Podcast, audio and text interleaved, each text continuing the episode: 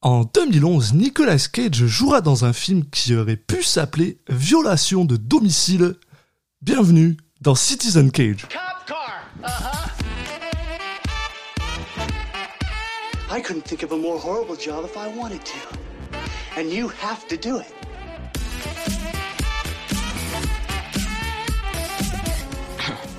What? I'm gonna steal the Declaration of Independence.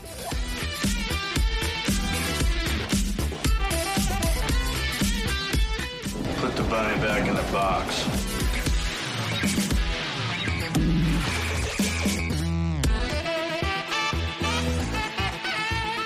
I'd like to take his face off. Bonjour à tous et bienvenue dans Citizen Cage, le podcast qui parle des films de Nicolas Cage dans l'ordre chronologique. Je suis un de vos hôtes, Alexis Duclos, et comme toujours, je suis accompagné par Julien Asunsaou. Salut Julien. Salut Alexis. J'apprécie que dans l'intro, pour ceux qui ont l'oreille fine, ils remarqueront que dès que tu as commencé à utiliser des termes de policier, tu as eu l'accent un peu du sud qui a commencé à arriver. Et après, tu t'es retenu. J'arrive facilement maintenant à passer de l'un à l'autre sans aucun problème. Ah. Mais oui, je sais pas pourquoi mon... mais c'est un réflexe normal. Policier à l'interne, il est du sud. Mais oui. Bah, c'est pas juste les policiers, ça marche aussi avec tout ce qui est légal, donc un avocat aussi. Ah ouais, j'aurais moins le réflexe, tu vois. Parce que sinon, oui, ça fait penser au sketch de je sais plus qui, là. Enfin bref. Bah, les Inconnus, oui. C'est Les Inconnus, oui, c'est ça, oui. J'avais un petit doute. Tout à fait, mais on n'est pas là pour parler des Inconnus, on est là pour parler d'un film de Nicolas Cage qui s'appelle... Effraction, du coup. Effraction, merci. Tu l'as pas dit dans l'intro, mais oui, il s'appelle Effraction, d'où la petite blague en intro. Mais après, ceux qui regardent, qui écoutent l'épisode plutôt sur les réseaux, ils ont bien vu le titre passer, donc ils auront la ref. Donc Effraction, qui s'appelle Trespass à la base en anglais. Donc il y a un film américain de 2011 réalisé par Joel Schumacher. Donc on reparle de notre ami Joel. Avec Nicole Kidman, Cam Gigandet, pas facile, et Ben Mendelsohn, et bien sûr Nicolas Cage dans les rôles principaux. Oui, il reparle parce que Joel Schumacher, c'était le réalisateur de 8mm. 9mm. Non, 8. 8mm. Parce que c'est la pellicule et pas le flingue. Pardon, je croyais que c'était le jeu de mots. Non, 9mm, c'est la suite. On l'a pas encore vu. Il est pourri, c'est ça? C'est le film qui est naze? Non, je sais pas, je viens d'inventer là. Mais... Ah non, mais c'est vraiment une suite à ce film là. Oui, tu m'en avais parlé, mais je sais pas comment il s'appelle. C'est vrai qu'on en avait parlé lors de l'épisode. Je sais plus de quand date cet épisode. J'ai l'impression que c'était à la fois il y a des siècles et hier. Cet épisode part sur les chapeaux de roue en mode on fait que des tangentes, ça va bien se passer. Mais on est là pour parler de Trespass, Effraction de Joel Schumacher. Comme tu dis, on a déjà entendu parler de lui pour 8mm, qui avait été une surprise pour nous. Bonne surprise surtout. Bonne surprise, oui, c'est ça que je voulais dire. Pas une... bah, oui. Parce qu'on avait quelques surprises, mais bon. On s'attendait à un film plutôt moyen, parce que bon, Joel Schumacher, pour les gens qui n'ont pas entendu 8mm et qui ne savent pas forcément qui c'est quand même le réalisateur de Batman Forever et Batman et Robin, et donc il a été un peu cadré comme le réalisateur qui est pas un bon réalisateur, même si je suis pas du tout d'accord avec Batman et Robin sur ce point-là. Mais bonne surprise avec 8mm, alors est-ce qu'on va avoir une bonne surprise avec Trespass aussi ? Eh ben on en parle après que tu nous expliques de quoi le film parle. Eh ben écoute, j'ai lu le résumé et j'ai rien compris. Donc en gros, c'est un mari et sa femme qui sont il y a des gens qui rentrent chez eux a priori qui les tiennent en otage et qui demandent une rançon. C'est quoi c'est Et après il y avait d'autres mots, je sais pas, j'ai pas compris ce qui se passait derrière. Mais non mais après apparemment c'est mystérieux et puis il y a du mystère et voilà quoi. C'est Panic Room rencontre la dernière maison sur la gauche, quoi. Un peu. Si tu Peut-être. Veux. Je sais pas. C'est deux films qui se passent dans des maisons. Effectivement. Mais. Bon, la liste peut être longue, quoi. J'aime ça quand on se balance dans des films qu'on connaît absolument pas, puis que même quand on lit on n'a aucune idée. Alors, je vais être honnête avec toi, alors on avait eu une très très bonne surprise avec 8mm, Celui-là, j'ai l'impression qu'on va avoir une très mauvaise surprise avec. Parce que c'est aussi le dernier film de Joel Schumacher qu'il a réalisé, donc en 2011, avant son décès en 2020. J'ai un peu l'impression qu'on lui a demandé d'arrêter de faire des films après ce film-là. Donc je sais pas trop. Ouais, moi, mon impression vue de sa carrière, alors ça peut être bizarre quand on parle de Batman, on a Batman l'héroïne en tête, mais sur on va dire de la globalité de sa carrière, donc parce qu'en fait c'est un peu des exceptions dans sa carrière quand même, Batman et Robin et Batman Forever. Ouais. Pas forcément dans le sens où tous ces autres films étaient géniaux, hein, mais plutôt dans l'idée où la plupart des autres films, j'ai l'impression que c'est des films qui sont pas forcément excellents, mais qui sont jamais catastrophiques. Et qui part rarement aussi dans le grand guignolesque. C'est là où Batman et Robin, c'est vraiment différent dans sa carrière, c'est vraiment bizarre. Enfin, de toute façon, il y a une histoire, il y a sûrement beaucoup de choses à raconter sur ce film et surtout le contexte, pas forcément le film en lui-même, mais le contexte dans lequel il a été réalisé. Mais voilà, c'est pour ça que moi, en plus avec un pitch comme ça qui est très flou, mais qui a priori va pas nous amener dans des trucs, dans de la folie particulièrement. J'imagine bien un film moyen avec rien d'extraordinaire, mais rien de catastrophique non plus.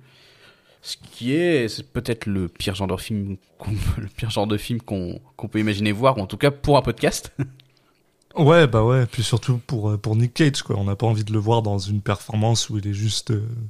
Après, si c'est un huis clos, ouais. Et c'est genre, ça peut être le genre de film où c'est les acteurs qui font le film. Donc ça peut être l'occasion de le voir un peu se mettre en valeur. Si alors on a donc dedans Ben Mendelsohn, dont on avait déjà parlé parce qu'il était dans Prédiction, autre film avec Nicolas Cage, qui est un acteur qu'on aime tous les deux beaucoup, je pense. En tout cas, moi énormément. J'aime beaucoup mon petit. Si c'est par exemple lui, il fait partie des preneurs d'otages. C'est bien le genre de rôle dans lequel je le vois être bon. Donc rien que pour ça, tu vois. Tu vois, je vais être honnête avec toi parce que j'ai un peu lu qu'est-ce qu'il y avait autour de ce film-là. C'est un peu un film qui a eu une production un peu troublée parce que ce qui s'est passé apparemment avec ce film-là, c'est que à la base, Joel Schumacher voulait Nicolas Cage pour jouer le rôle du kidnappeur. Mais Nick Cage était genre non, moi je veux jouer le rôle du père de famille. Il veut jouer gentil maintenant. Voilà. Sauf que apparemment, en plein milieu de la production, il était en mode finalement, je veux jouer l'autre gars. Et donc ils ont dû arrêter le film. Finalement, il a changé d'avis. Il est revenu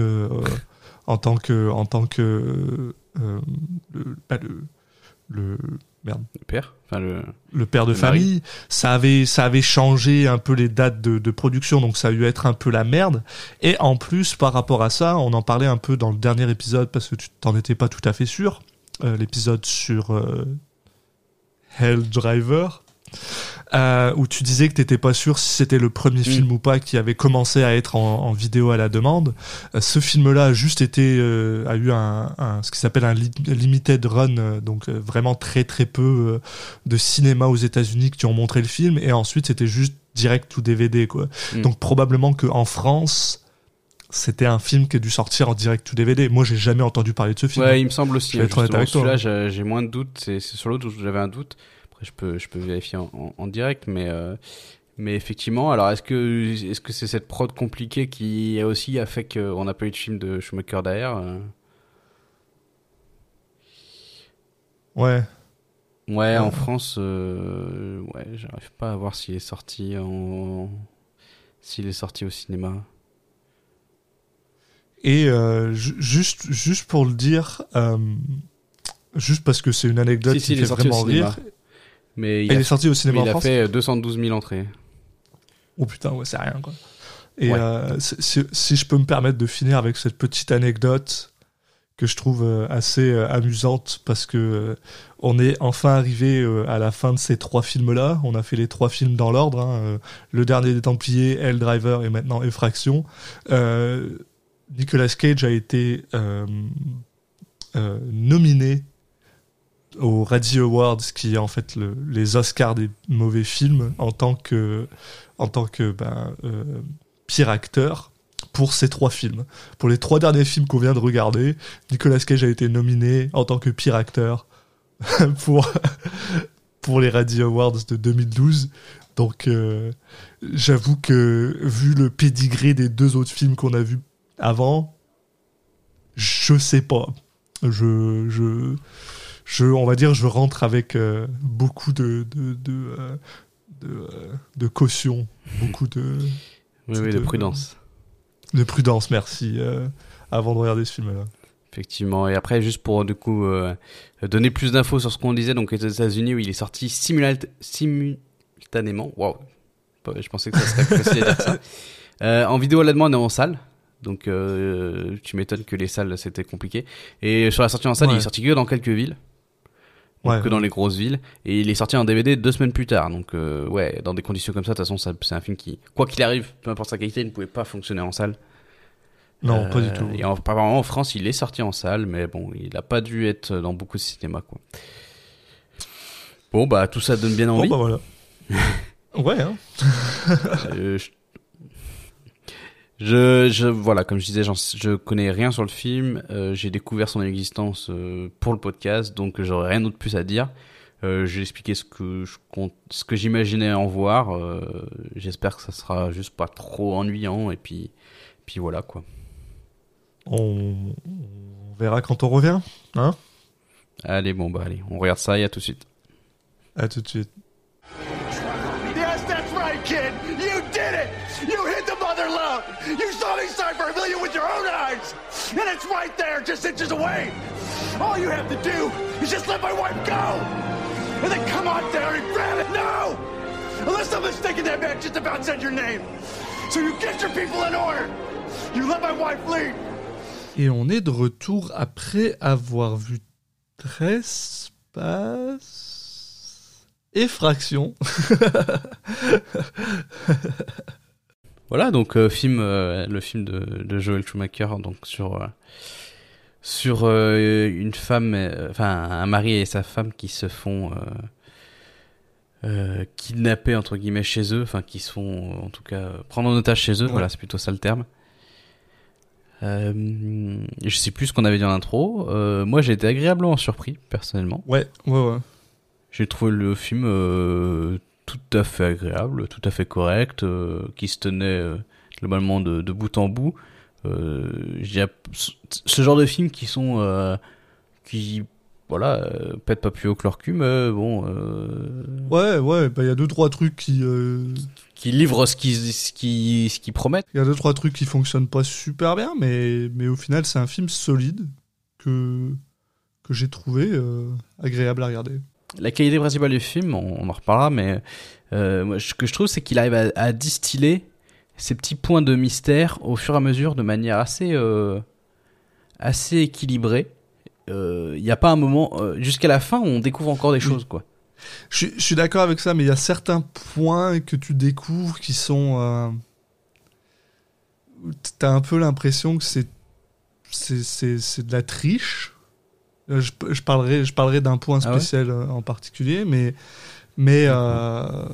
ouais. Mais je suis d'accord avec toi. Oui, c'est vrai que on en apprend de plus en plus. Il y a plein de trucs où on est genre, on se demande pourquoi est-ce que le personnage réagit de cette manière-là, et ensuite on apprend une nouvelle pièce d'information et on se dit ah ok d'accord c'est pour ça, mais finalement on apprend une autre pièce d'information. Enfin, c'est vrai que la manière dont c'est distillé, délivré et pas désagréable. Je suis tout à fait d'accord avec ça. Ouais, c'est assez cohérent. Et puis après, le film, donc c'est un huis clos. Donc il se passe globalement tout le film dans la maison des personnages principaux. Et c'est vrai que moi, j'avoue que c'est le genre de truc qui marche bien avec moi. Généralement les huis clos. Alors si c'est mal fait, c'est mal fait. Mais j'aime bien l'idée, j'aime bien le concept. Alors faut pas en voir que ça, hein, mais je trouve que c'est un truc qui permet vraiment de travailler avoir le film qui se passe en temps réel, déjà, je trouve c'est intéressant. Tout à fait, ouais. Et ça amène des contraintes qui, bon, on le dit souvent, hein, c'est dans la contrainte des fois qu'on peut justement être plus créatif. Et c'est pour ça que j'aime bien l'exercice en tout cas. Et celui-là, je trouve qu'il est plutôt réussi, mais on va s'attarder un peu plus sur le scénario, sur le déroulé du film. Juste avant que tu commences ça, ce que j'ai envie de dire, c'est que une des choses qu'il a pour lui, ce film-là, c'est qu'il perd pas de temps. C'est-à-dire qu'il dure 1h30. 1h30 in and out, fini, et il découle bien là. Et oui, t'as raison, il est. Ouais, c'est des films un peu à l'ancienne. T'as raison, il est en temps réel dans le sens où probablement il se passe 1h30 dans le film pendant qu'il y a 1h30 et ça avance bien. Il y a juste un ou deux flashbacks. Parce qu'il y a vraiment des repères timés en plus dans le film. Ouais, on sait 30 minutes, 1h, machin. Ouais. C'est bien foutu. Ouais. Mais c'est vrai c'est un peu un film à l'ancienne justement là-dedans, dans ce côté je dure qu'1h30 et je veux pas être over the top forcément quoi. Mais oui, donc sur le scénario, donc ça commence, on va nous présenter le personnage de Nicolas Cage, donc qui s'appelle Kyle Miller, qui est en train de, il est en train de rentrer chez lui, mais en fait tout le long du trajet, il est au téléphone avec différents clients. On comprend qu'il organise des transactions en fait et qu'il vend des diamants. Voilà. Donc voilà, il est bien habillé, machin et tout, et il rentre chez lui, c'est une super baraque. Donc voilà, on découvre un personnage qui a l'air d'avoir réussi sa vie, en tout cas d'un point de vue financier. Et quand il rentre chez lui, il tombe sur... Enfin, il tombe... c'est sa femme, donc je pense qu'il n'est pas surpris de l'avoir là.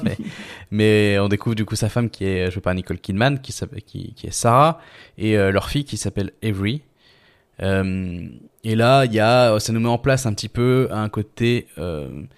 ils sont riches, mais on a les deux parents qui s'aiment peut-être pas tant que ça, tu vois, le côté le mari qui travaille tout le temps et qui délaisse un peu sa femme. On est un peu dans cette ambiance là, donc là on n'est pas trop surpris pour l'instant. Et voilà, la fille qui est aussi assez un peu dysfonctionnelle, la fille qui elle veut aller à une fête, aller faire la fête, mais sa mère lui dit non parce que c'est la première fois que son père rentre depuis quelques jours, on assume, donc elle veut avoir un dîner avec tout le monde, blablabla. Et la fille, on sent qu'elle est peu respectueuse de ses parents. Parce que finalement... elle fait le mur. Voilà, elle fait un peu plus tard, elle va faire le mur. Voilà. Mais on apprend aussi que... pour l'instant, on dirait qu'il y a un peu que Sarah qui essaye de faire en sorte que leur relation tienne. Parce que finalement, quand Carl arrive, il dit bonjour. Bon, il y a une petite scène de famille où Carl prend le parti de sa femme en disant à Avery, si ta mère, elle a dit non, tu sors pas, quoi. Mais alors que Sarah veut faire un repas avec tout le monde et que ce soit nice et tout ça, Kyle est en mode ok, j'ai un client pour des diamants, donc je vais partir maintenant, quoi. Donc lui, il est en mode je vais aller voir un client maintenant. Alors que Sarah voulait avoir une espèce de moment tout le monde à la famille, puis finalement ça part, puis elle se retrouve du coup à manger toute seule. Voilà. Et donc comme je disais, oui, donc il y a la fille qui elle fait le mur. Pour aller faire la fête donc, avec de ses potes. Voilà, c'est ça. Il y a sa copine qui a priori est une mauvaise influence sur elle. En tout cas, les parents l'ont identifiée comme étant celle qui...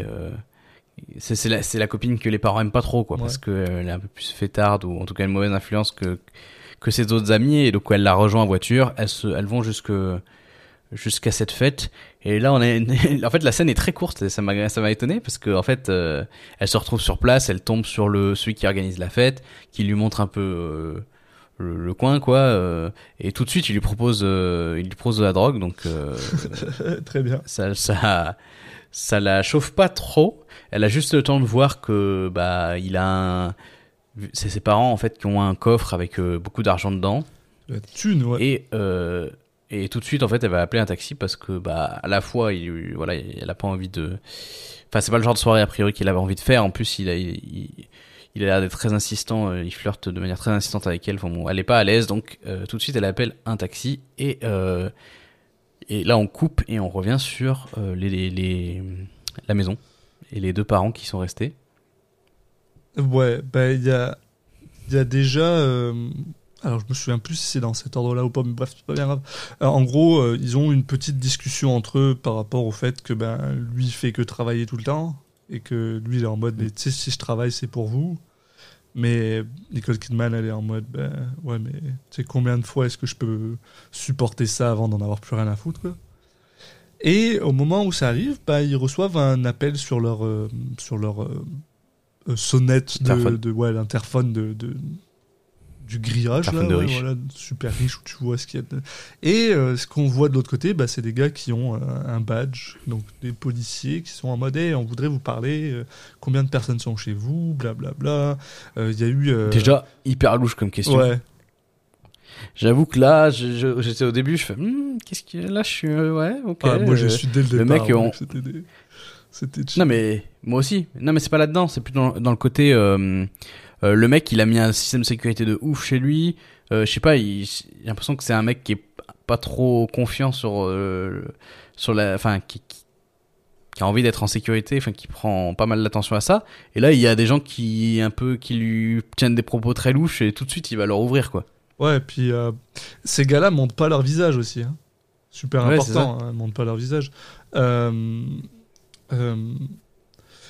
leur disent on aimerait vous parler parce qu'il y a eu des vols dans le quartier, donc on voudrait s'assurer que tout va bien chez vous, blablabla.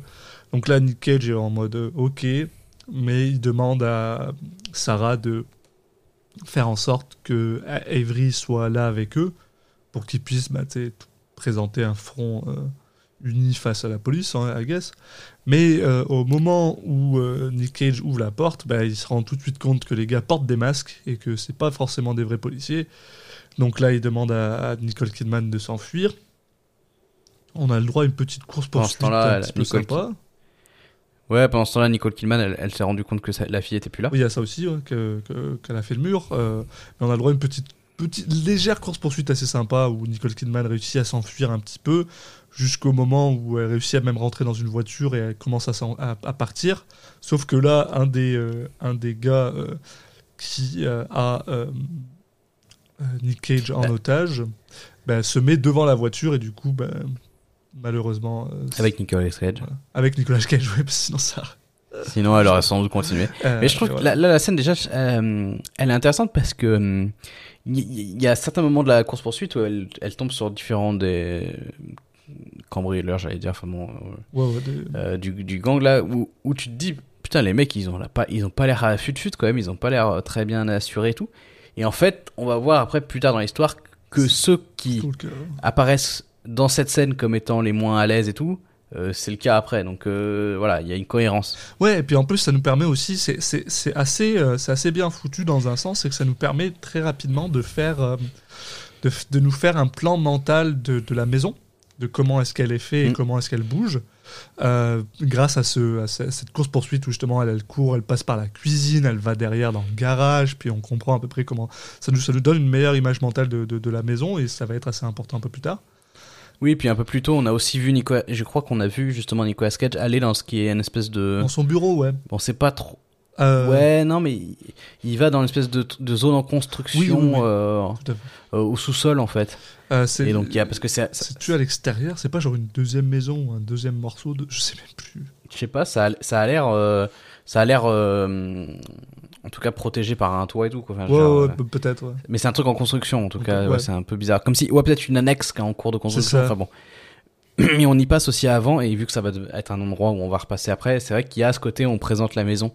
Et là, on pense à Panic Room, mais forcément. Ah ouais, bah oui, il a une grosse vibe Panic Room. Mais c'est vrai que voilà, là, maintenant, on est enfin conscient et confiant de ce que la maison ressemble, et finalement, les deux se font plus ou moins rattraper. Et ils se font traîner dans le salon. Et là, on a le droit à le leader des voleurs, même s'il porte toujours son masque, qui est joué par Ben Mendelsohn. Qu'on adore. Qui étonnamment sonne beaucoup comme Nicolas Cage, sa voix. Genre, sa voix au début, j'étais genre, mais pourquoi c'est Nick Cage deux fois ? Mais non, c'était Ben Mendelsohn. Qui lui explique, en gros, qui lui demande où est ta fille ?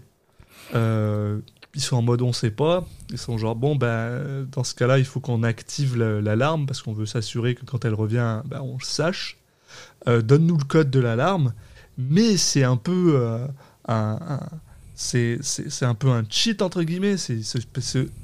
Ils connaissent le code de l'alarme, ils veulent juste s'assurer que le gars coopère en fait, et qu'il n'est pas en train de se foutre de leur gueule.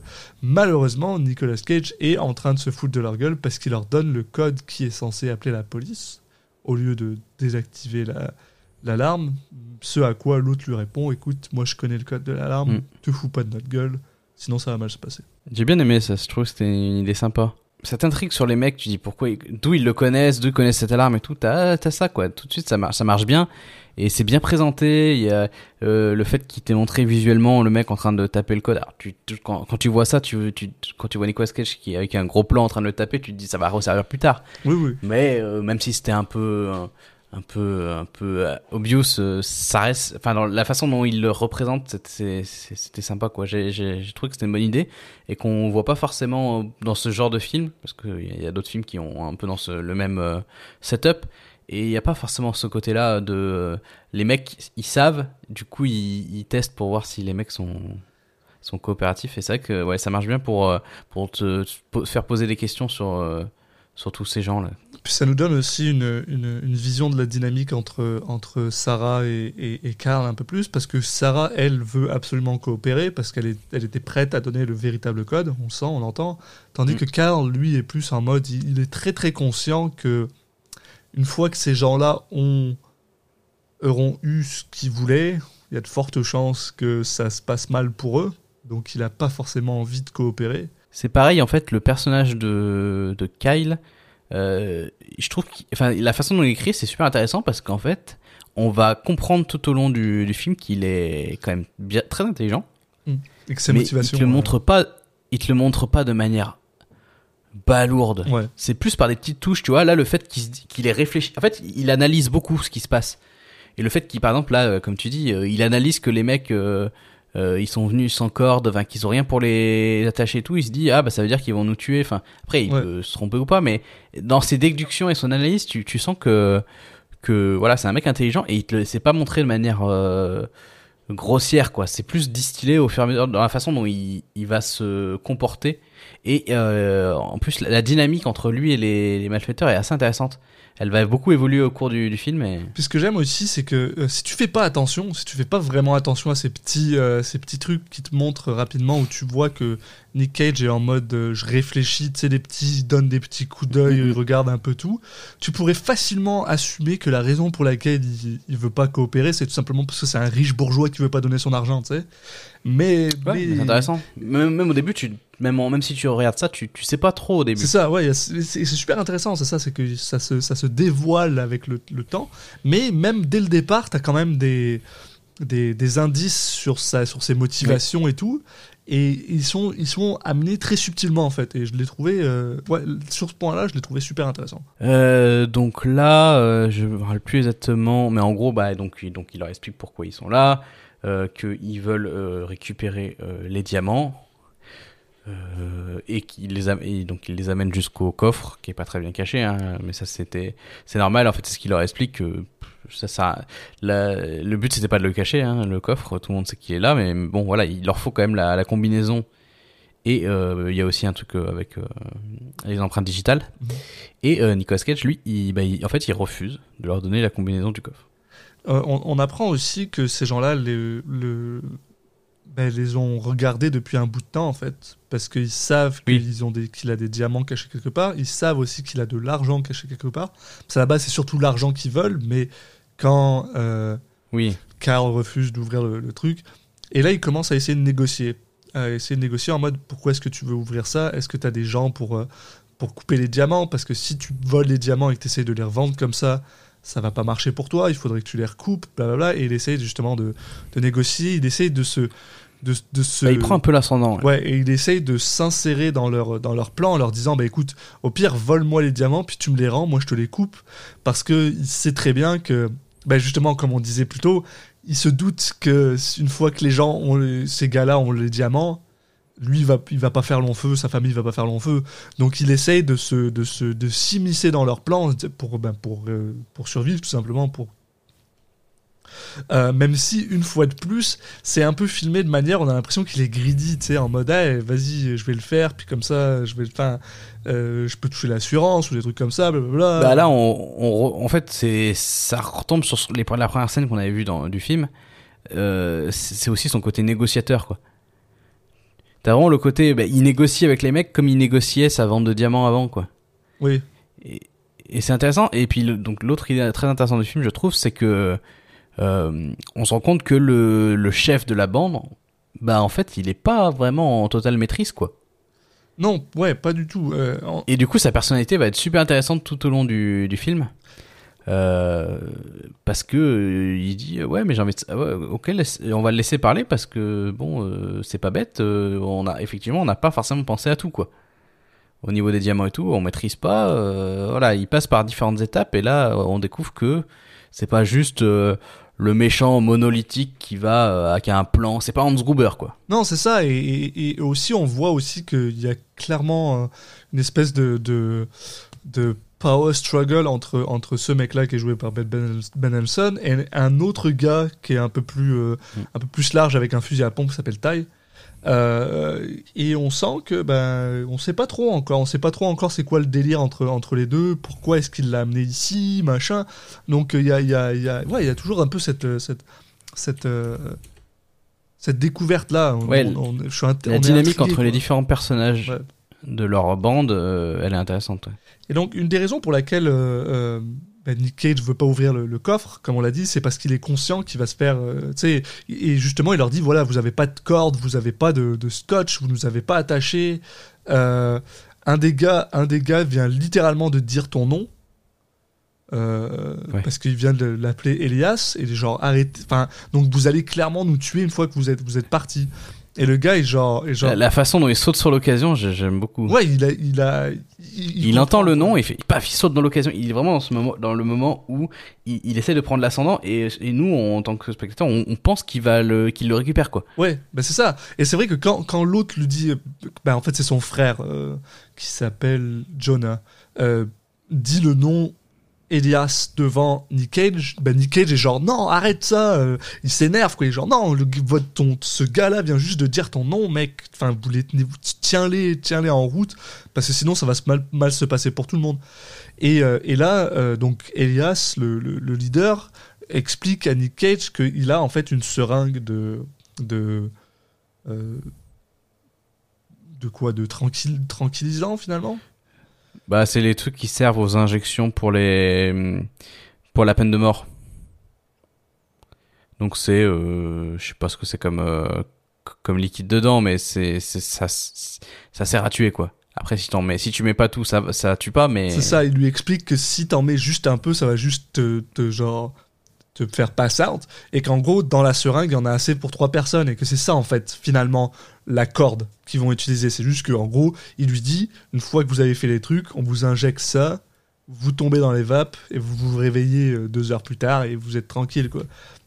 Et là il pense quand même que non, c'est des conneries, il pense qu'ils vont quand même se faire abattre si jamais il poursuit, donc il refuse tout simplement. Et là, on a même le droit à... On a Sarah et Jonah, donc le frère de Elias, qui se regardent dans les yeux, et Sarah reconnaît le mec, tout simplement parce qu'il s'agit du gars qui était venu installer le système d'alarme. Et donc maintenant, déjà, on comprend comment est-ce que ça s'est fait que... Le gars a la combinaison pour tout et machin, et comment est-ce qu'il connaît... Parce que dès qu'il rentre, ça, on n'en a pas forcément parlé, mais dès qu'il rentre, le gars est en mode, bon, ok, on a 1 heure avant que ça commence à devenir de la merde, et donc ils sont au courant qu'il y a peut-être des gens qui font des patrouilles ou quoi que ce soit, ou après ça devient de plus en plus difficile à gérer. Donc tout ça, tu te rends compte que ok, c'est parce qu'ils ont un inside man dans la compagnie de machin. Et là, on a le droit à un flashback, et le flashback te fait comprendre qu'il y a quelque chose entre Sarah et Jonah, un peu. Qu'ils ont l'air d'avoir flirté, que blablabla. Et Et donc là, nous, en tant que spectateurs, avec le fait que Sarah est malheureuse dans son couple, bah, on assume que bah, ils ont probablement eu une affaire, quoi. Voilà. Bah, ça, c'est peut-être le truc un peu moins... moins intéressant du film, enfin pas intéressant mais le truc le moins, un peu moins réussi, c'est exactement, c'est exactement le cas que j'avais. C'est un peu grossier. Ça va retomber sur un truc qui aurait pu être intéressant, mais ouais, c'est un peu lourd et c'est vraiment un peu mis au chausse-pied là. Bon, c'est pas, l'exécution est pas forcément géniale. Exact, je suis tout à fait d'accord avec ça. Mais par contre, je crois que c'est à ce moment-là en fait qu'il y a justement Sarah qui va profiter de... Enfin, en gros, bon, déjà globalement, ce qu'on peut dire, c'est qu'il y a une grosse partie du film, et c'est peut-être aussi un autre défaut du film, c'est qu'il y a une grosse partie du film qui est juste en fait Ben Mendelsohn, enfin je sais plus comment il s'appelle son personnage, mais Elias, oui, on vient de le dire, Elias qui hurle sur Nicolas Cage, enfin il se fait beaucoup, tout le monde hurle un peu les uns sur les autres, ouais. Donc Elias qui va hurler sur Nicolas Cage, les autres membres du gang là qui vont hurler sur Elias, enfin bon, c'est un peu le bordel. Et on a un moment où il y a le frère justement qui prend Sarah pour la mettre un peu à l'écart, et elle va en profiter pour lui voler l'injection. Ouais, exact. Et après, on va être au moment, je crois, où il y a la fille justement qui revient de la soirée. C'est là aussi que tu te rends compte que Elias est vraiment pas un professionnel, parce que la manière dont elle lui vole la seringue, enfin, ouais. Une personne professionnelle aurait directement reconnu ou vu, ou enfin bref. Mais oui, et t'as tout à fait raison. C'est au moment où leur fille Avery revient de la fête, et où bah elle comprend pas où sont ses parents, et s'ensuit une petite poursuite.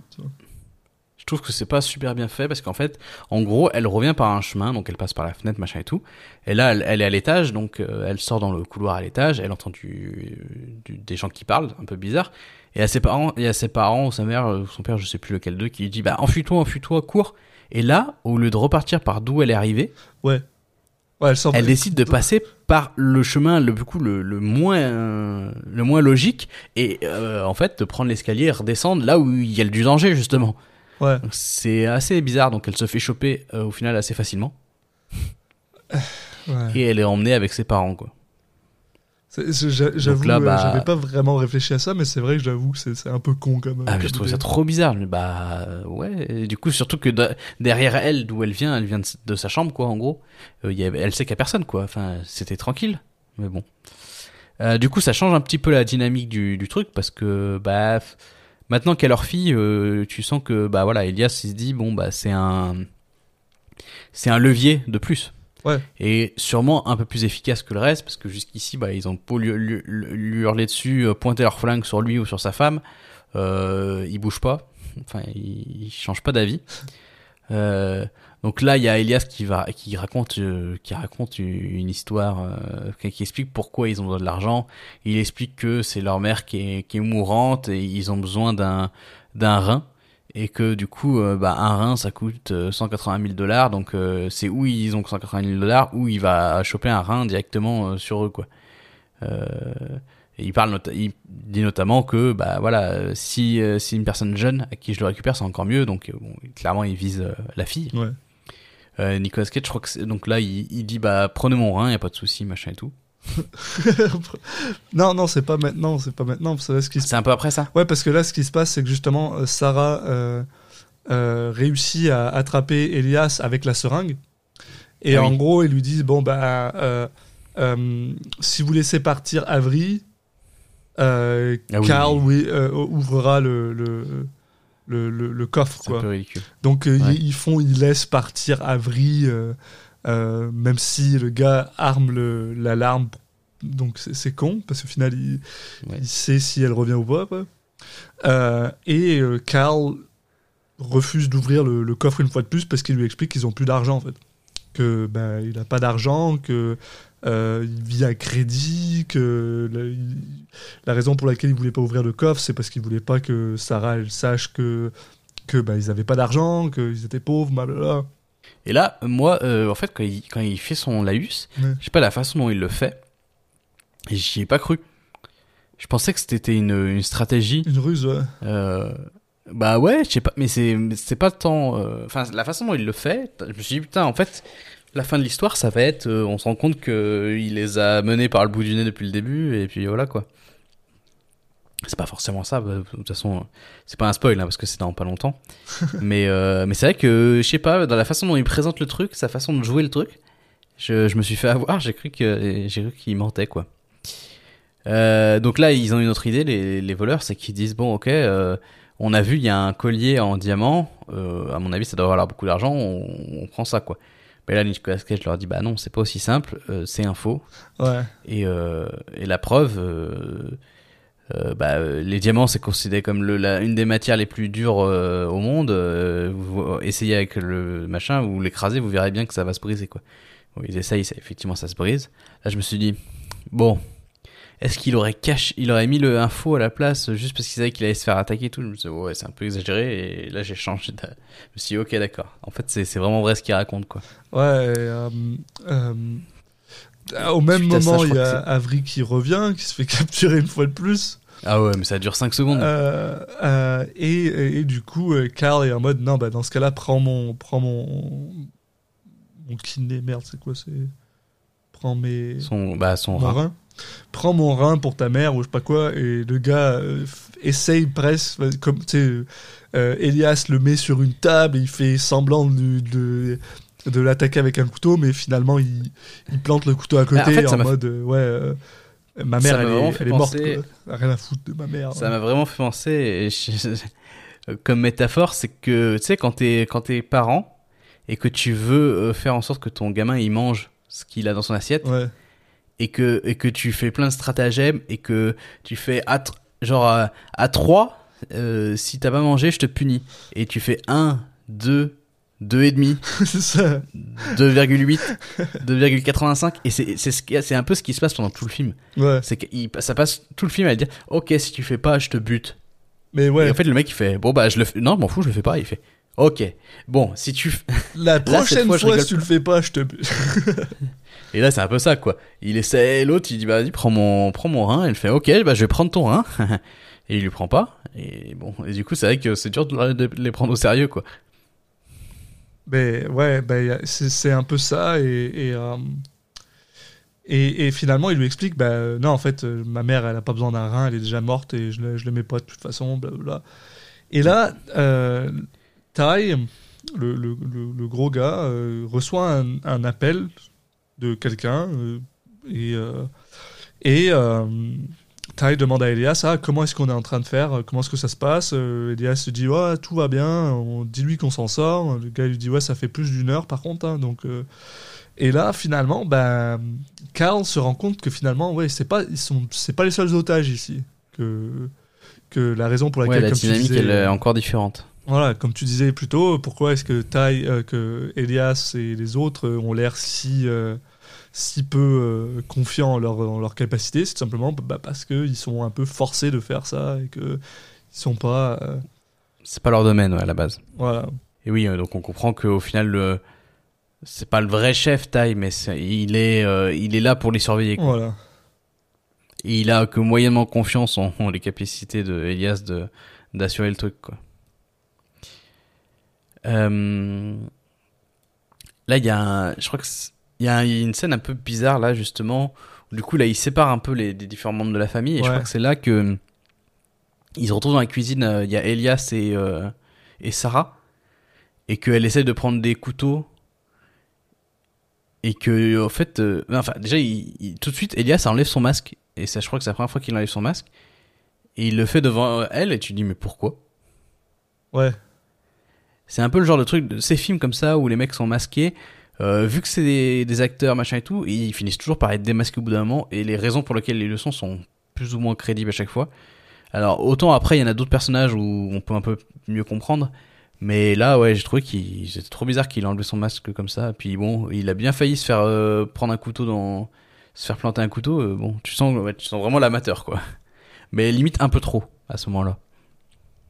Il y a pendant ce temps-là, il y a le père, donc Nicolas Cage, et sa fille qui sont qui ont été attachés avec du scotch, mais du gros scotch là, ouais. Et qui sont à terre toujours dans la pièce principale là où il y a le coffre, et qui sont surveillés par la femme. Et je crois qu'elle aussi, elle a enlevé son masque. Mais ouais, on la voit un peu plus tôt, elle consommait de la drogue, donc elle a vraiment pas l'air dans son état normal. C'est celle qui a l'air de le plus mal, quoi. Elle est paniquée. Tu sens que c'est elle qui peut craquer le plus facilement. Et pendant ce temps-là, c'est vrai qu'on n'a pas parlé, mais en gros, il y a Nicolas Cage un peu plus tôt dans le film qui avait trouvé un briquet devant chez eux. Oui. Mais il l'a toujours, donc il va réussir avec sa fille à le reprendre de sa poche vers sa main et à brûler en fait les liens pour les détendre et pour pouvoir se libérer, quoi. Ça, et en gros, ce que Elias faisait, comme tu disais, se retrouver dans la cuisine, c'est parce qu'il veut essayer de... parce qu'il se rend compte que Sarah, c'est celle qui a plus envie de coopérer de tout le monde. Et il veut donc essayer de voir si cette personne-là peut forcer Carl. Et en même temps, il lui explique qu'il est au courant que quelque chose est arrivé entre elle et son frère Jonas. Et aussi, elle lui a dit je sais que tu l'as reconnue, donc de toute façon, toi, t'es morte, quoi. Mais on peut encore sauver, tu peux encore sauver ton mari et ta fille. Si tu nous aides à les convaincre de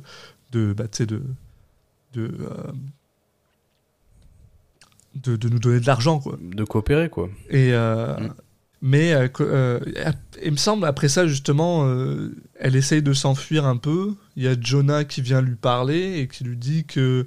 Bah en fait, c'est ça. Pendant qu'il y a la femme qui est en train de les surveiller, ouais. En fait, elle les surveille de l'œil gauche et de l'œil droit. Elle voit Jonah et Sarah qui sont en train de parler, très proches. Et elle vu qu'elle panique et tout, elle se dit oula, ils sont en train aussi de nous faire un coup en douce. Enfin voilà, c'est un peu, c'est pour ça aussi que ils peuvent brûler leurs liens, parce qu'en fait elle les surveille que moyennement, quoi. Ouais. Et du coup là ils vont effectivement en profiter.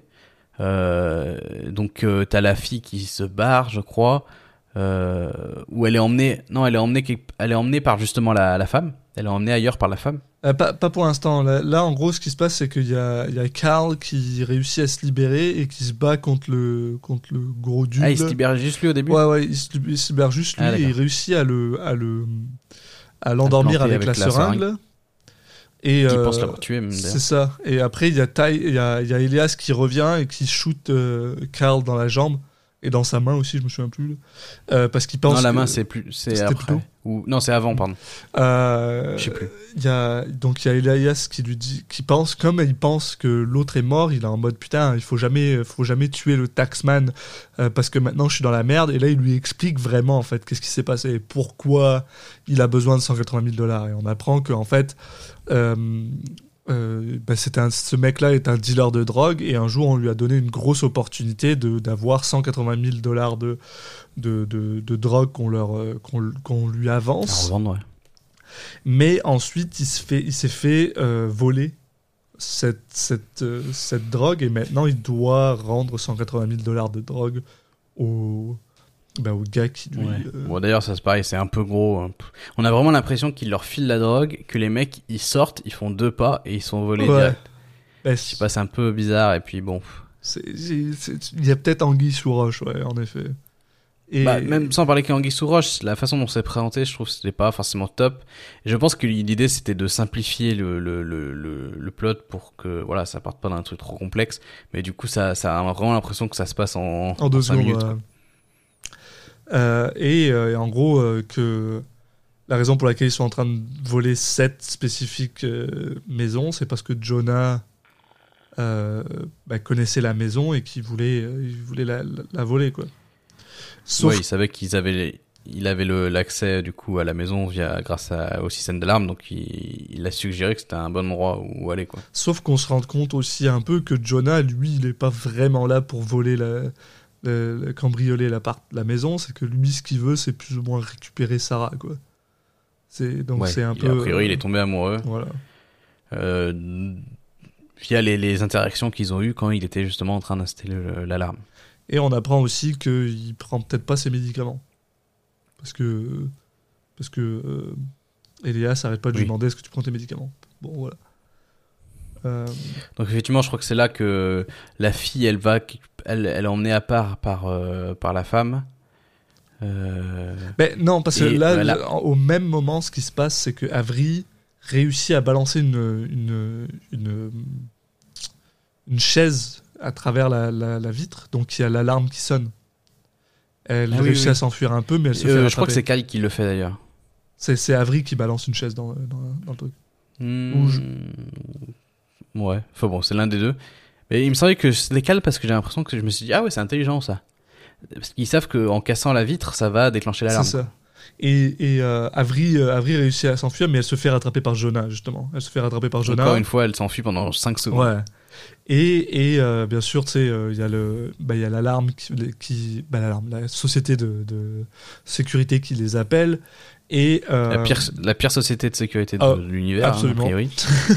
Quoique après, on se rend compte que ça va, mais en tout cas au début, la police, quoi. C'est la police qui, parce que là, c'est la police qui est appelée directement, non ? Non, c'est vraiment le. C'est vrai, c'est la société. Ouais. C'est en gros, Jonah force Avery à répondre à un appel pour leur dire un mot de passe pour savoir que c'est correct. Le problème, c'est qu'elle a pris un peu trop de temps. Ce qui fait que même s'ils n'ont pas appelé la police, ils ont quand même envoyé une patrouille pour s'assurer que tout va bien, quoi. Et là, j'ai été très étonné de ce que le film a fait parce qu'en fait, pour moi, je pensais qu'il partait dans une autre direction. C'est en fait les systèmes d'alarme comme ça. Je sais parce que c'est comme ça chez nous. Ouais. En gros, t'as 2 mots de passe et t'as un des 2 mots de passe que tu donnes quand justement t'as quelqu'un qui te menace et qui a un mot de passe pour dire faites comme si je vous ai donné le bon mot de passe, mais en vrai c'est pas le bon mot de passe et envoyez la police. Ouais. Et là ils en ont pas. Je pense qu'ils en ont pas, mais elle aurait pu tout simplement ne pas donner le bon mot de passe. Le problème c'est que Jonah là, est à côté et je pense que peut-être que Jonah connaît aussi le mot de passe. Et du coup ça sert à rien de. Bah on comprend que non a priori, parce que normalement c'est pas avec le mec qui vient installer ton alarme que tu définis ça. Hein. C'est vrai. Bon, ça serait bête que ce soit mais j'ai pas l'impression que ça soit ça. Je pense pas que, enfin, c'est pas présenté comme ça dans le film en tout cas. Et parce qu'au début, moi, je me suis dit c'est ça. Parce qu'en plus, le mot de passe c'est diamant. Je me dis c'est un peu gros quoi. Ouais. Et c'est le genre de truc qui est fait pour que la personne en face, elle dise très bien, vous avez donné le bon mot de passe et tout pour que les mecs soient pas mis en, qu'elles soient pas surprises d'entendre un mauvais mot de passe parce que normalement, quand t'entends un mauvais mot de passe, tu dois dire non, c'est pas le bon. Ouais. Le fait d'avoir un mot de passe spécifique comme ça, ça permet de faire en sorte que la personne de la société de sécurité, elle fasse semblant d'avoir eu le bon mot de passe, mais qu'elle l'envoie là quand même le truc. Et c'est pas le cas, c'est pas ce qui se passe. Donc voilà. Bon. le moment sécurité du podcast avec Julien Asunsaou. Non, mais vu que un peu plus tôt dans le film, t'as cette histoire des deux codes. Ouais, des deux codes. Ouais. Et en fait, je me suis dit, limite, pour moi, c'était plus logique que ça apparaisse sur les mots de passe que sur le code, quoi. Mais bon. Peut-être que c'est pas un truc si courant que ça aux États-Unis. Je sais pas. Et donc, là, justement, ils envoient un gars qui sont plus ou moins obligés de tuer parce que tout part en couille. Même si Jonah, lui, comme il connaît les codes pour dire tout va bien, 1099, machin. Il n'y a pas de problème à la... Ils ont un peu plus ou moins évité ce problème-là. Pour l'instant. Attends, t'as fait un mélange, là. Non, c'est au même... Non. Comment ça ? En fait, quand ils ont la truc de sécurité, donc Avril, elle leur dit tout va bien, et elle dit non, mais faut pas le dire à mes parents parce que je fais une fête et ils sont pas au courant. Et là, l'agent en face, elle fait ok, d'accord, pas de souci. Donc c'est pour ça que je disais qu'elle était mauvaise. Et en fait, c'est plus tard qu'il va se servir des codes, Jonah. Non, mais parce que... C'est quand... elle annule le fait qu'ils ont envoyé le signal à la police. Mais il y a quand même un dude de chez eux qui s'en va. Oui, mais c'est plus tard, ça, qui vient. Je savais pas si c'était plus tard ou pas. Parce que, je sais pas si... du coup, si tu parles de ça, je sais pas si tu l'as dit, mais du coup, Jonah va tuer le mec. Ouais, c'est ça, il va tuer le mec. Ouais, mais j'ai pas entendu que tu avais parlé de ça. Ouais, donc, parce qu'en plus, c'est marrant parce qu'il le tue vraiment. Ils sont en train de discuter avec. T'as Elias qui va répondre justement à l'agent de sécurité qui est à la porte, et il fait semblant d'être en peignoir, que c'est le soir et tout, et il est en train de discuter avec lui, puis d'un coup t'as Jonah qui arrive derrière, qui lui tient une balle dans la tête, et hop, c'est fini, quoi. Ouais, tu te rends compte que Jonah il a certains problèmes un petit peu là, un peu plus là. Ouais. Surtout qu'on n'arrête pas de parler de médication depuis quelques temps, et là t'es genre ok, d'accord. Ouais, on se doute un petit peu. Au même moment, justement, là il y a comment elle s'appelle, Avery, qui est en mode Avery. Attends, moi je sais où je peux trouver de l'argent. On peut en trouver dans le coffre du début. Là. Donc bon, à après fête, ouais. Un peu de comment dire, d'argumentation, finalement ils sont ok. Bah toi t'y vas avec l'autre fille parce que c'est une fête pour juste des filles finalement. Et tu nous ramènes la thune pendant que alors que c'est un mec qui organise et qu'il y a plein de mecs. Ouais bah ouais. Mais ça marche mieux, je pense, si tu viens juste avec des femmes, I guess. Oui. Et là, ouais, on ne demande pas de montrer patte blanche pour rentrer, en tout cas. Ouais, voilà, c'est ça. C'est... Et puis, du temps que t'es conventionnellement attractif, ça, c'est le cas pour les deux. Et donc, les deux partent en voiture ensemble. Et alors, on l'avait pas dit au début, mais au début, quand Avery et son ami partent sur la route. Il manque presque de se planter dans un poteau. Et là, en gros, bah, c'est exactement ce que Avril fait, quoi. Elle enlève la ceinture de sécurité du passager et elle rentre dans le poteau pour s'assurer que. Alors pareil, ça marche pas comme ça. Hein. Ouais, non. Enfin, il y a forte chance que tu meurs. Normalement, elle est propulsée. Elle est propulsée à travers la vitre et elle est 10 mètres plus loin. Ouais. Mais là, parce que c'était plus pratique pour la caméra, elle meurt juste à côté d'elle. Et, je sais même pas si elle est morte parce que Avery l'attache, mais bon bref.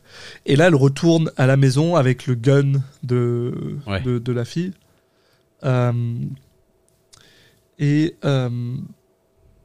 Et puis là, alors on est encore à la maison, on apprend aussi que finalement parce qu'il y avait eu un flashback un peu plus tôt où on voyait Jonah qui sortait d'une piscine et puis qui embrassait Sarah.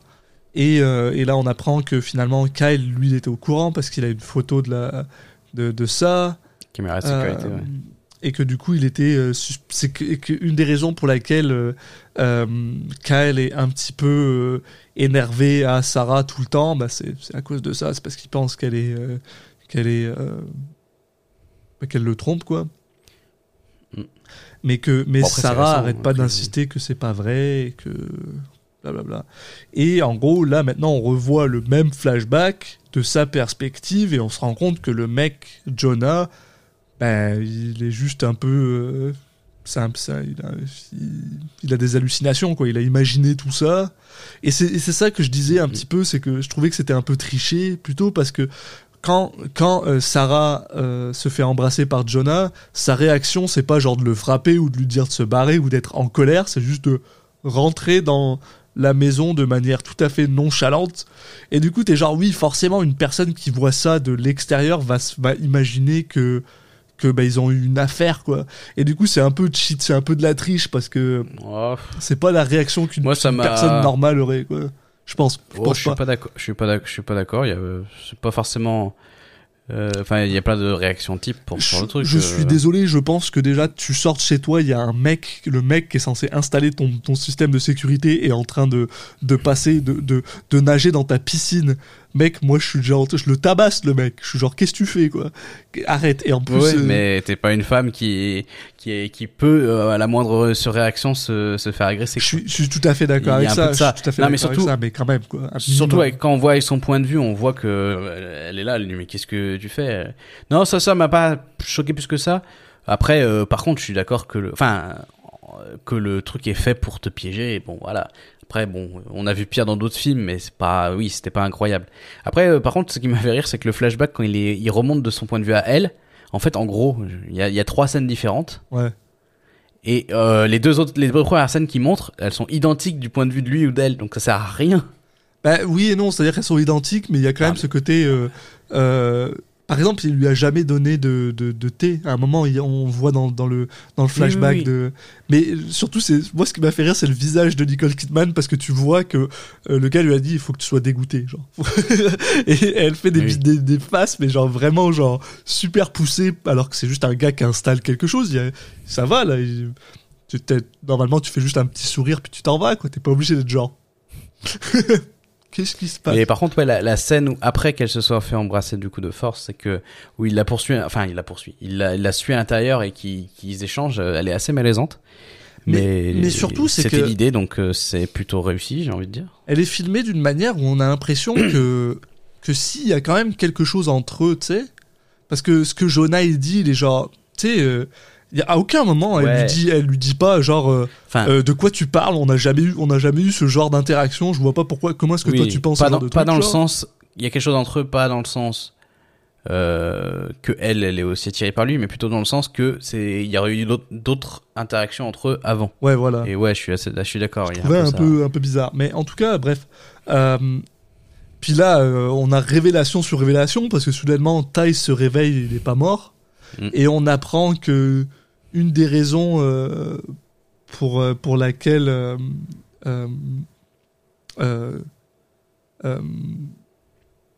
Ty, en gros, on apprend que Jonah est la raison pour laquelle Elias s'est fait voler sa drogue, que il les a vendus, que lui, tout ce qu'il voulait, c'était tout simplement venir dans cette maison pour voler Sarah, quoi, pour kidnapper Sarah, quoi. Et enfin bref, c'est un gros bordel monstre.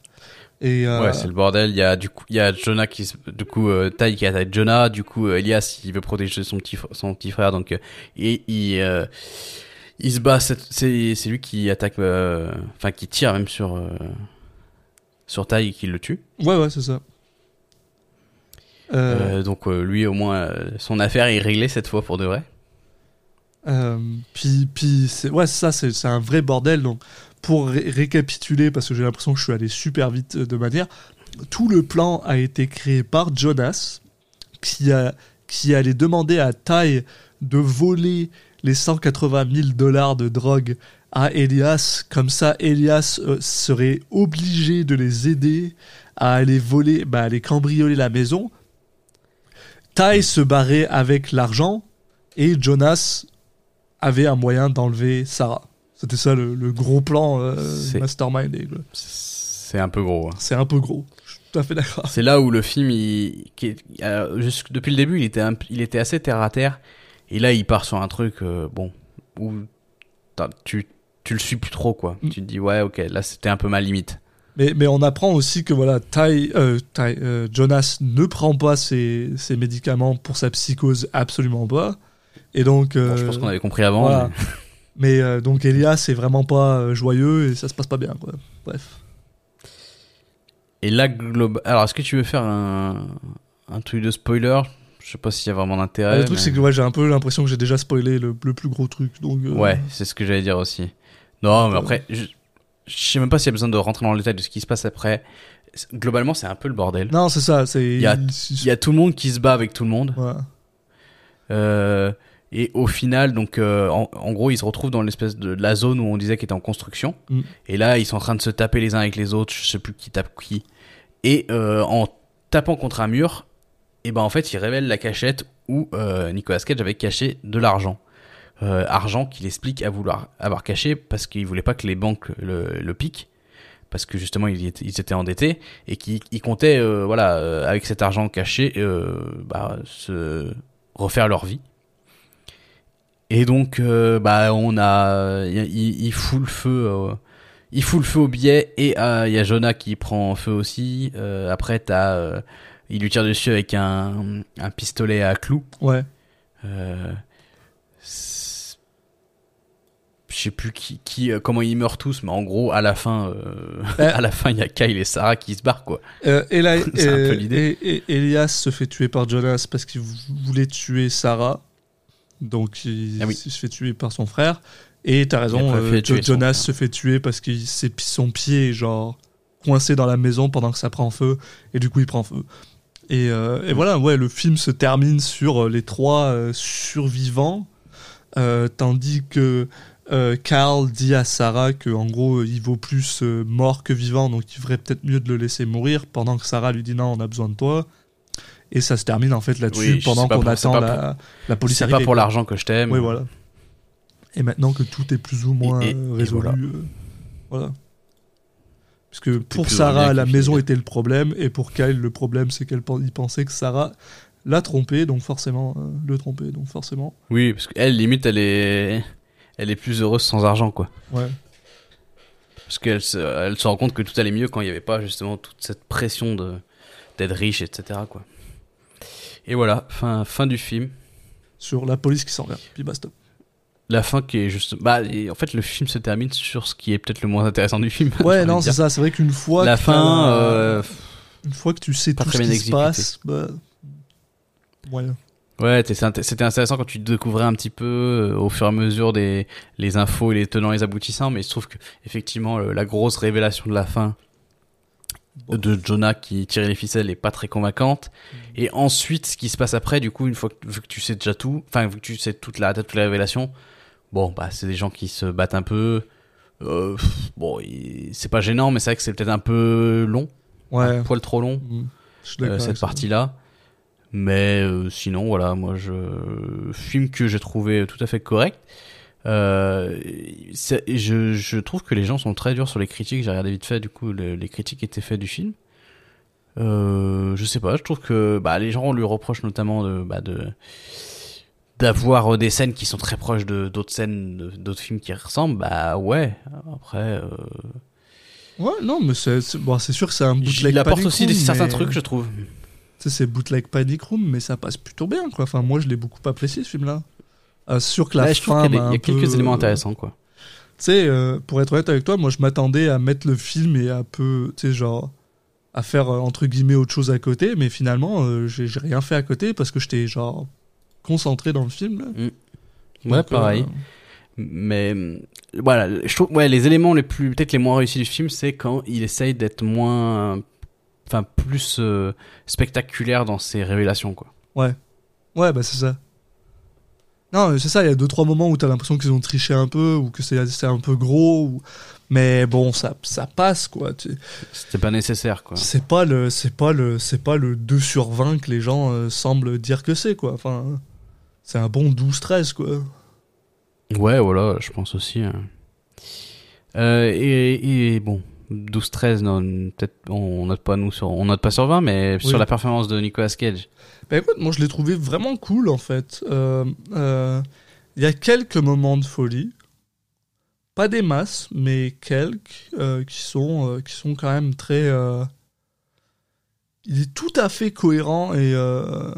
En cette espèce de gars qui est plus intelligent, qui veut bien le dire, que tu sais pas trop s'il est juste greedy, tu sais, ou alors, tu sais, s'il veut juste garder son argent, ou s'il veut sauver sa femme, ou, tu sais, c'est... Enfin... Il y a plein de conflits à l'intérieur de ce gars-là, et je trouve que Nick Cage le porte plutôt bien. Alors, ouais. Pour noter la folie, ça va être... Bah déjà pour parler globalement, je t'avoue que moi j'ai du mal à juger cette performance de Nicolas Cage. Je sais pas trop quoi en penser parce que effectivement j'ai l'impression qu'il fait le taf, mais en même temps j'ai jamais été plus convaincu que ça, quoi. Ouais, c'est un peu bizarre. Il rajoute pas une touche supplémentaire en tout cas. Ouais, mais je peux comprendre ton point. Mais effectivement, oui, sur la folie, ce que tu disais, bon, ouais, il n'y a pas grand-chose. Hein. Mais c'est pas non plus... C'est pas zéro. Ouais, voilà. Bah, mais... Pour moi, on est peut-être au milieu, peut-être un peu plus, donc un 5,5, quelque chose comme ça. 5,5. Moi, j'aurais mis moins. Hein. Je sais pas, par exemple, la moyenne. Bah, je sais pas, The Weatherman, on a mis 3,5. Prédiction 3,5. Est-ce qu'il a beaucoup plus? Family Man 4. Ah, peut-être un peu plus. Bah, tu sais, quand Conner il 4. Au début, je l'avais trouvé vraiment, vraiment intéressant. Tu sais, quand il parle dans sa voiture, là, t'as l'impression qu'il est bien frantic et tout. Ouais. Ah, ouais, t'as raison, peut-être ça à 4. t'as dit ? Ouais. En tout cas, pas plus de 5, je pense. J'hésite entre peut-être un 4,5, moi. Ouais, bah, mais un 4,5, allez. Coupons la poire en deux. Et pour la performance, bah, comme je disais, ouais, je suis un peu... je sais pas trop quoi penser. En tout cas, ce qui est sûr, c'est que je le vois pas haut. Je le vois pas catastrophique non plus. Puis je le trouve solide, donc tu sais, genre... Tu me mettrais un 6,5, je serais content. Ouais, 6. J'aurais du mal à mettre plus. On a mis 6,25 à 8mm, je trouve moins bien, donc... On a mis 5,75 à Family Man. Tu vois, moi, de toute façon, j'ai l'impression que c'est un peu dans la zone Family Man, là. On avait mis combien, Family Man, t'as dit ? 5,75. Donc après, on peut mettre 6, quoi. Non, on peut mettre 5,75 aussi. Allez. Et ben voilà. 0,25, quoi. Ah bah oui, faut être précis. C'est précis comme rôle qu'on a... Ouais, non, faut qu'on fasse ça bien. Est-ce que tu as quelque chose de plus à dire là-dessus souvent, on conclut pour dire est-ce qu'on recommande le film ou pas aux gens. Moi, je dirais pourquoi pas. Enfin, oui, je peux le recommander s'ils n'ont pas mieux à regarder.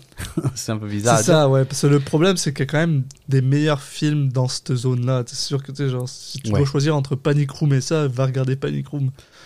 Mais c'est plus s'il passe à la télé. Dessus.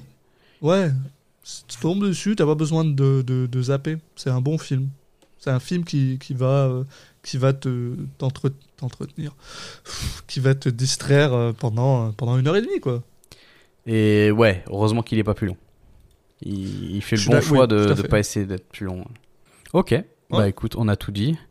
Maintenant, je vais vous faire le petit laïus habituel pour nous suivre, pour pas louper les prochains épisodes, et puis aussi ce qu'on poste, les infos, etc., qu'on poste en dehors du temps entre deux épisodes. Donc, vous pouvez nous suivre donc sur les différents réseaux sociaux, donc sur Twitter @citizencagepod, sur Facebook et Instagram citizencagepodcast, et pour le podcast justement, vous pouvez vous abonner sur Spotify, sur Deezer, sur Apple Podcast.